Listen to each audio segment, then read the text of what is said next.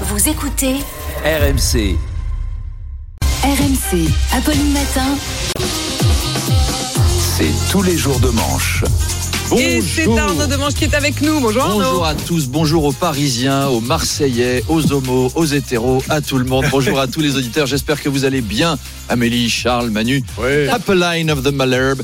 Bref, ce matin, allez, on se détend, on est nature, on est retour à la terre, on est nu sous nos vêtements. Manu a retiré ses chaussures. On va parler de la planification écologique présentée par le babacool Emmanuel Macron. C'est le Emmanuel Macron 2.0, plus écolo, plus vert, plus grand, plus fort. Ne l'appelez plus Jupiter, appelez-le. Emmanuel Macron veut faire de la France l'une des premières nations à sortir des énergies fossiles.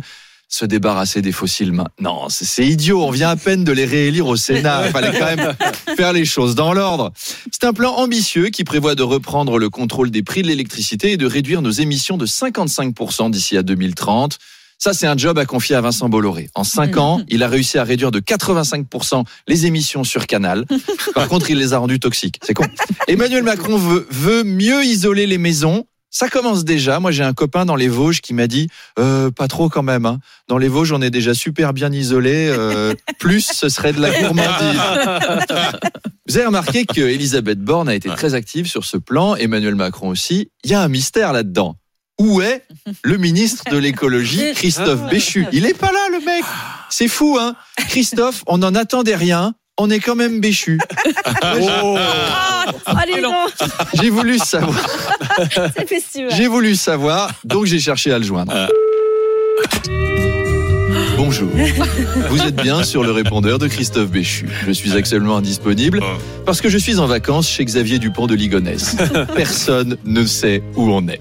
On me reproche de ne pas intervenir suffisamment dans le dossier écologique, alors j'ai décidé d'en parler à Emmanuel Macron, mais il m'a répondu Mais qui êtes-vous? Comment êtes-vous rentré ici? Je suis le ministre de l'écologie, Christophe Béchu. Je suis rentré parce que Stanislas Guérini m'a ouvert. On a un Stanislas Gattini qui travaille ici?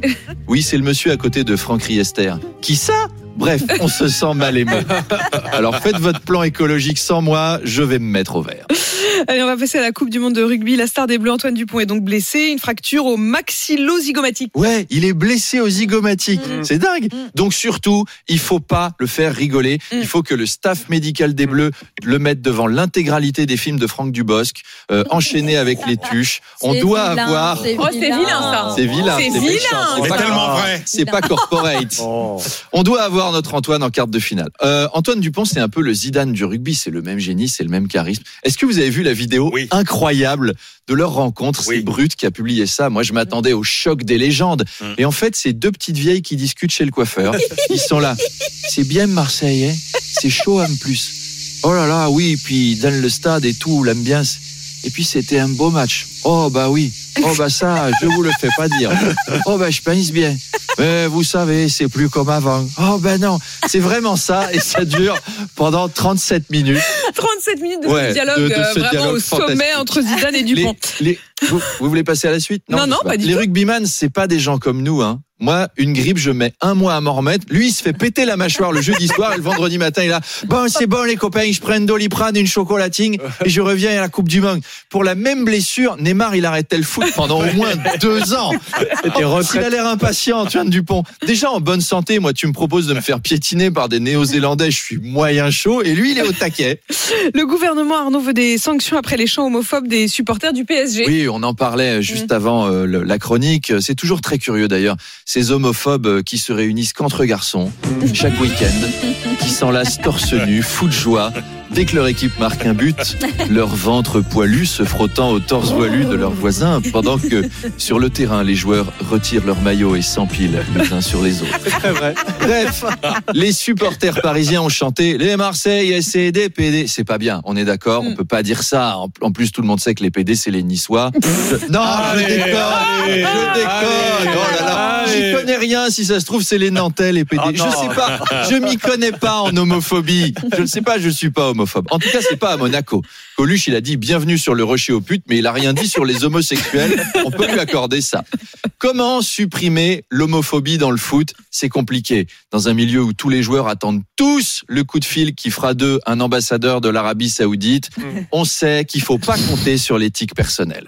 Mais le, pro- le gouvernement veut s'attaquer au problème. On vient de l'entendre. L'État a même engagé un parolier pour écrire les chants des supporters. Ça va donner les Marseillais, c'est des fripons, da, da, da, da, des coquins et des foutriquets, des fesses Mathieu et des gens foutres, da, la, dire, la, da, da, des pignoufs, des sagouins, des mufles. da. Des mufles. On perd la dimension Oh là là. mais on garde l'hostilité Oui. et, et on rajoute du panache. Apolline. Exceptionnel. Paris, Paris, autant qui kin, Paris, Paris. Parisien va féconder ta génitrice sur la voie publique marseillaise la plus populaire. Voilà, enthousiasmant, mais poli. Mais poli. Bon enfant, dit Apolline. Exactement. Et c'est bien moqués de moi. Arnaud, demain, je qu'on retrouve tous les matins, 7h20, 8h20.